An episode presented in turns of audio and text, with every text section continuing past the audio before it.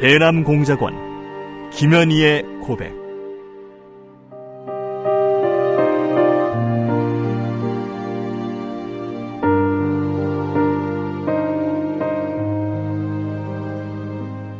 나는 김정일의 친필 지시로 1988년 남조선에서 열리는 서울 올림픽을 파괴할 때 대한 공작 임무를 받고 100여 명의 남조선 노동자들이 탔던 비행기를 공중에서 폭파시켰다.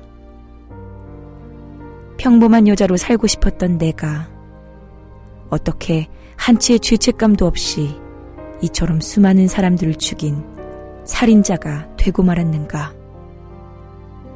조국을 위해 한 목숨 바친다는 명분 아래 이 엄청난 죄악을 저지른 나를 용서할 수가 없다.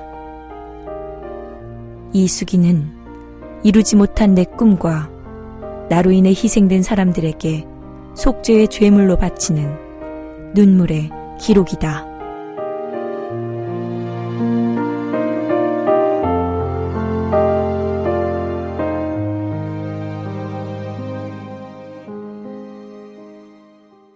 남산 지하조사실 35번째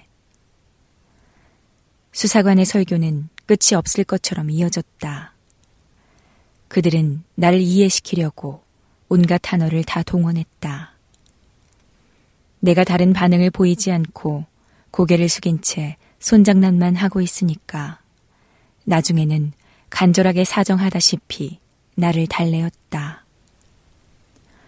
수사관의 설득이 계속되는 동안 나의 갈등과 망설임, 방황 등의 심적 고통은 무의식적인 손장난에 의해 완연히 나타나고 있었다.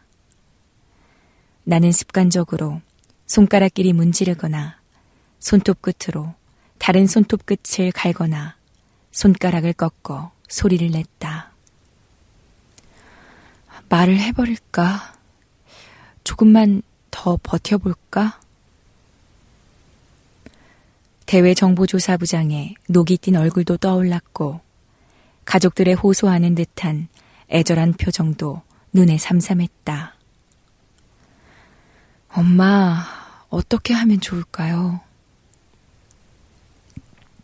이 세상에서 가장 나를 사랑하는 어머니와 아버지에게 묻고 싶었다.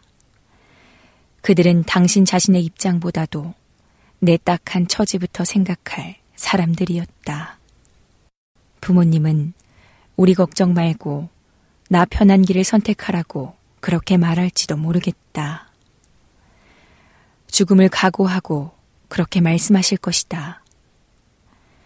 만약 단 한 모금의 물을 놓고 그것을 마시면 세상 사람 중 한 사람만 살아날 수 있다고 할 때, 그 두 분은 망설임 없이 기꺼이 나에게 그 물을 주실 분들이었다.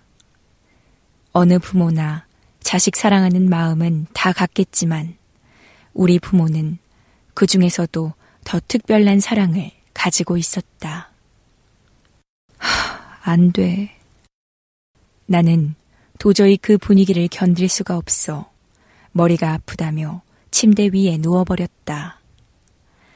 무슨 말을 해보려고 입을 벌리면 그 사이로 한숨부터 터져나왔다. 이번만큼은 수사관도 물러서지 않았다. 만일 네가 입을 다물고 비밀을 지킨다면 이런 끔찍한 범죄 행위는 또다시 일어나게 된다. 이런 비극의 재발을 막기 위해서라도 이번 사건의 전모는 꼭 밝혀져야 한다. 너를 철저히 이용한 그 조직을 위해서 왜 가치 없는 희생물이 되려고 하느냐? 우린 네가 그렇게 멍청한 사람이 아니란 걸 알고 있다. 그래서 우리는 기다린 것이다. 그 보람이 있어서 너는 네가 한 짓이 결코 옳지 못한 일이라는 것을 충분히 깨닫고 있다.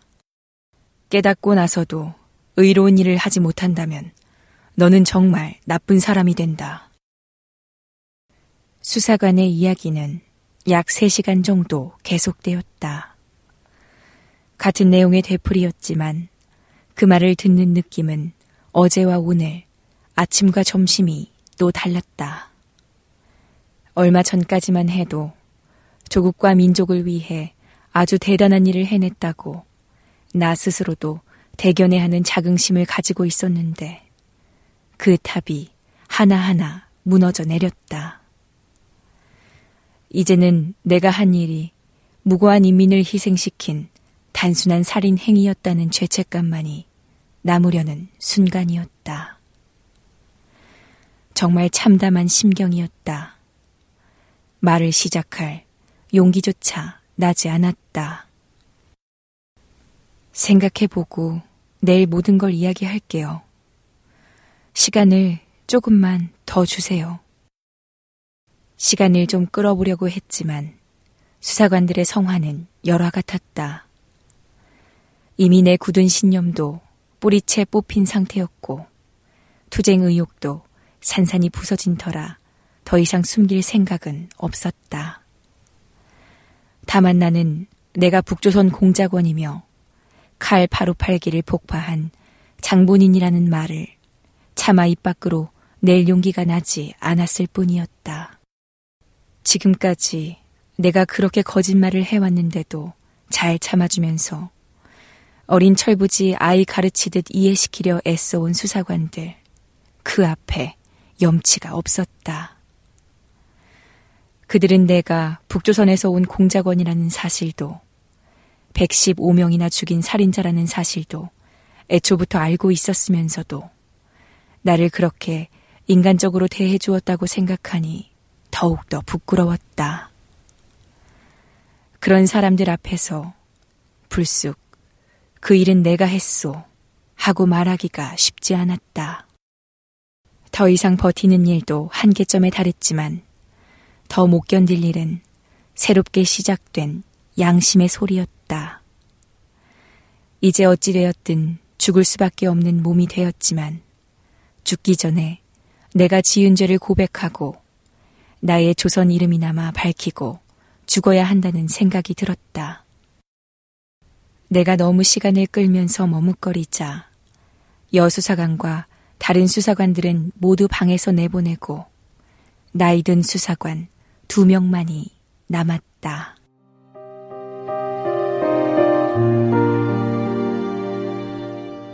대남공작원 김현희의 고백, 랑독의 박수연이었습니다.